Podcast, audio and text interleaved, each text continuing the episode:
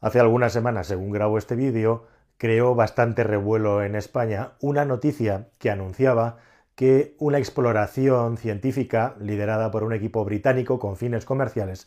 había hecho un gran hallazgo de petróleo en las costas que están frente a las Islas Canarias, un lugar que suele generar bastante conflicto o por lo menos polémica diplomática y también despertar muchos instintos y pensamientos tanto a un lado como al otro de la frontera entre España y Marruecos, esa frontera que hay en el mar, esa frontera difusa entre, como digo, la costa canaria y la costa marroquí. Y era un hallazgo que hablaba de unas reservas espectaculares de petróleo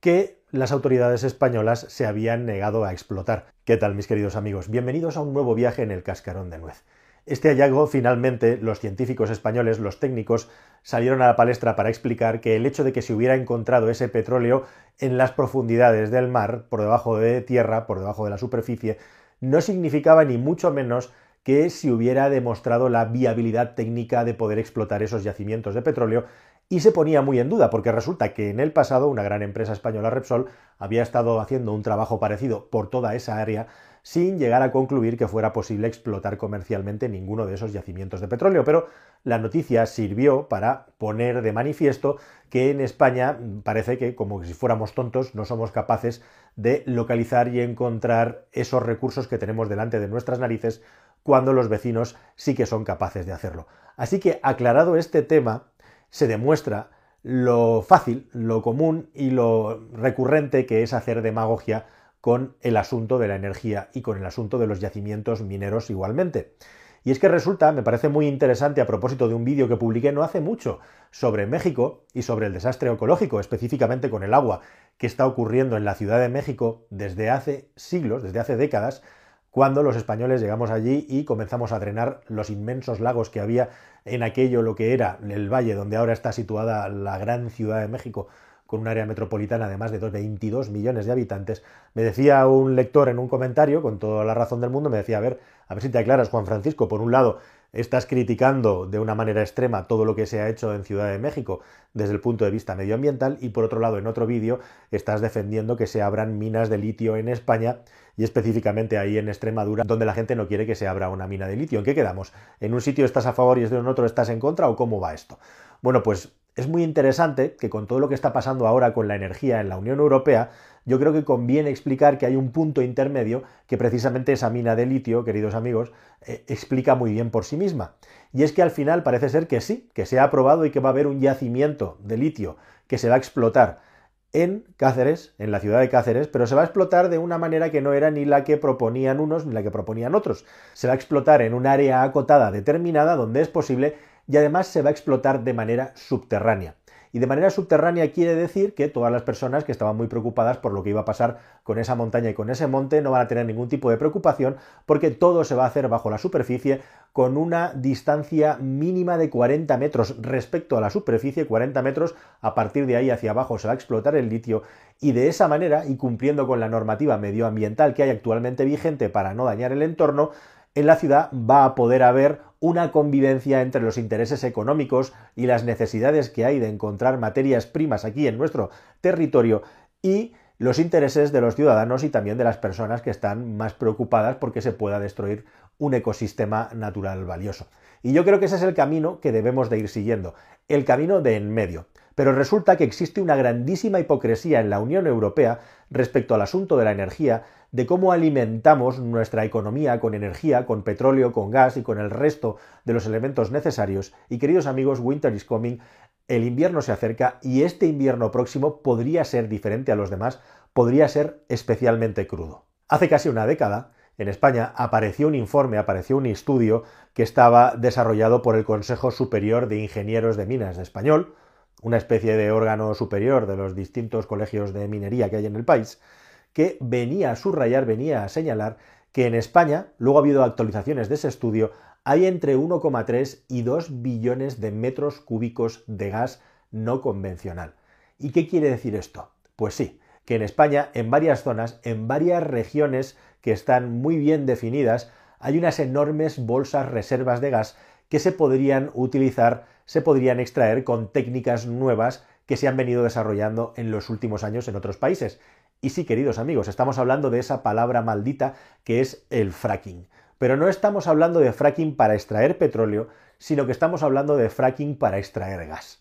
Un fracking, como digo, que podría dar a España un nivel de reservas de gas tal, autóctonas propias de aquí del país, que podrían alimentar todo el consumo durante un periodo de tiempo en función de lo que finalmente se extrajera, de entre 40 y 60 años aproximadamente seguidos. Esto que parece algo sumamente interesante y que se explicó y se propuso hace ya, como digo, hace casi 10 años, en España hoy en día es imposible que se pueda poner en marcha porque en nuestro país está terminantemente prohibido el fracking. Y aquí es a donde quiero entrar a hablar de la hipocresía increíble de la Unión Europea un lugar en el que pretendemos liderar la lucha contra el cambio climático y contra el aumento de emisiones de CO2, en el que no permitimos para nada que pueda haber ningún tipo de yacimiento energético mediante técnicas convencionales o no convencionales, mientras que seguimos comprando a mansalva con todo el grifo abierto a todo lo que da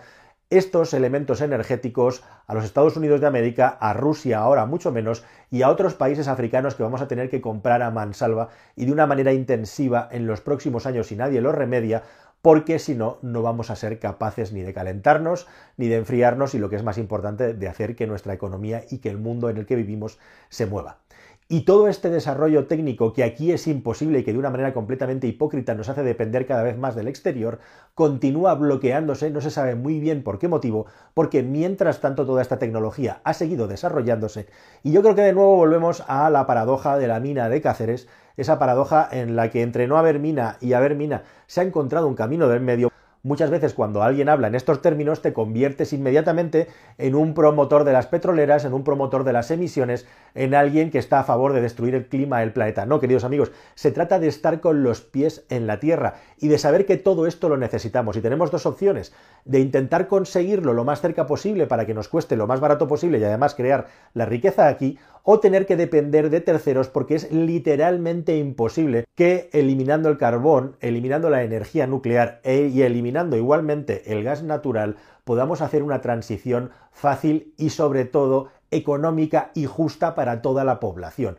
Y esto es algo que parece que los políticos y los promotores de todo esto no entienden, que una cosa y la otra, es decir, el desarrollo de las energías renovables, no tiene por qué estar en absoluto reñido y una cosa no tiene que frenar la otra. Se trata sobre todo de generar seguridad y estabilidad. Y si para eso hay que poner en marcha fracking en España para extraer gas de manera no convencional, ¿por qué no lo podemos eh, probar? ¿Por qué no lo podemos intentar si está más que demostrado desde un punto de vista científico que vamos a tener que estar décadas, décadas y décadas dependiendo de la extracción de gas natural allá donde sea en el planeta que se haga para poder seguir funcionando? Al margen, como digo, de que las energías renovables se sigan desarrollando. Y luego la otra grandísima hipocresía que nos está costando cada vez más dinero. Entre otras cosas porque ahora, además, dentro de la Unión Europea, no decidimos nosotros de dónde nos llega la energía ni cómo lo hacemos, tenemos que ponernos todos de acuerdo. La tremenda hipocresía también es pensar y no calcular la regla del 80-20. La regla del 80-20 es que ese 20% extra para llegar a una descarbonización absoluta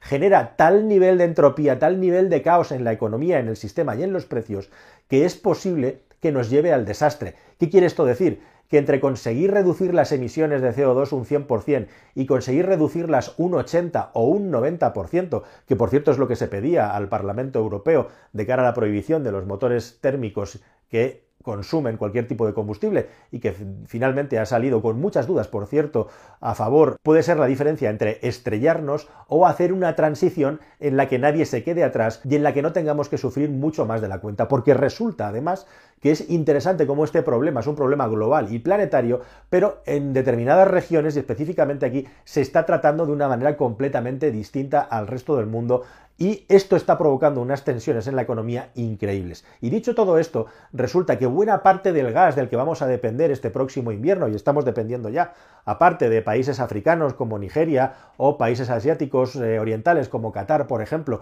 que van a tener que nutrirnos grandemente de todo esto, con todo el alivio que supone para todos estos regímenes, incluida también Venezuela, por cierto,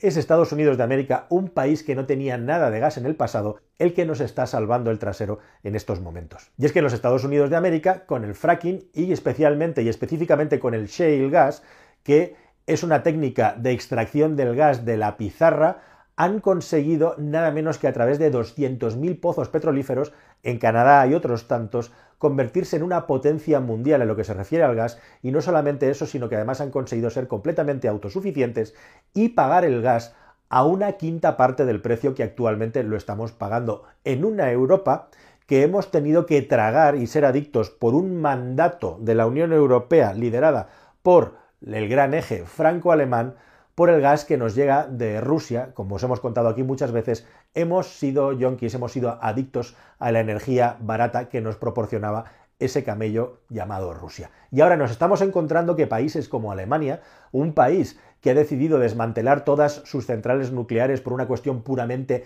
demagógica y propagandística, electoralista, nos está contando que para este próximo invierno va a poner en marcha sus centrales de carbón y que va a seguir funcionando con centrales de carbón porque va a ser necesario para pasar el mal trago de lo que estamos viviendo actualmente. E igualmente también a lo largo y ancho de toda Europa, incluida España, esas centrales térmicas de carbón con todavía capacidad técnica para ser encendidas, como ocurrió ya este invierno pasado, van a tener que seguir estar preparadas y funcionando al ralentí, esperando si es necesario que entren en acción para hacer que finalmente, cuando tocamos el interruptorcito, cuando encendemos las máquinas de nuestra nave industrial o cuando abramos el grifo o el radiador y esperamos que salga agua caliente, esto continúe pasando. Así que entre el todo y la nada,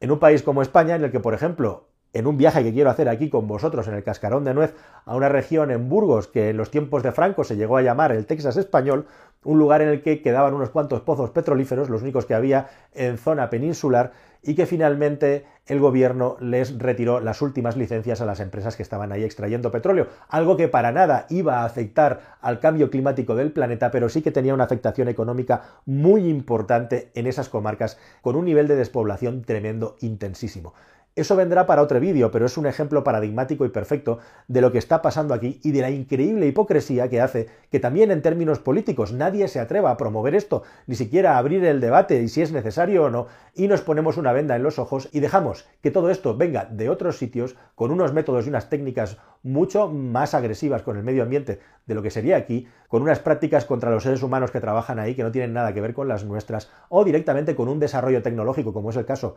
América del Norte, Estados Unidos, Canadá, que se ha convertido en líder en todo esto, mientras aquí en Europa seguimos debatiendo cómo vamos a salvar al planeta con nuestras emisiones de CO2 cuando son irrelevantes en términos planetarios, o por lo menos en lo que se refiere al transporte y se refiere al efecto que tiene en el cambio climático, sumando todas las emisiones globales de este segmento de la economía de la actividad humana.